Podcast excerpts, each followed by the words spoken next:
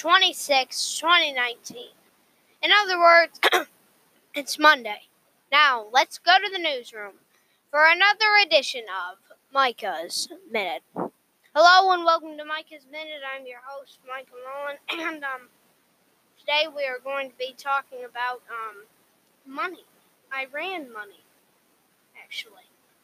Um, so, Iran's president sent a bill to Parliament on Wednesday. The bill would cut four zeros from the value of the Islamic Republic's currency.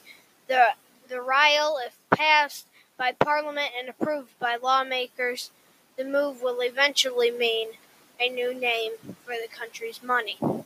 In the midst of the money debate, tensions remain high between Tehran and Washington. President Trump pulled out of of Tehran's nuclear deal with world powers over a year ago.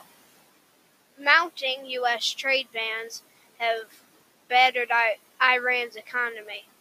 The United States has imposed um, sanct- sanctions over the country's nuclear program, in part because of the Western fears that Tehran could build a nuclear weapon. Anyways, that's all that we have to talk about today on Micah's Minute. I'm your host, Micah Mullen.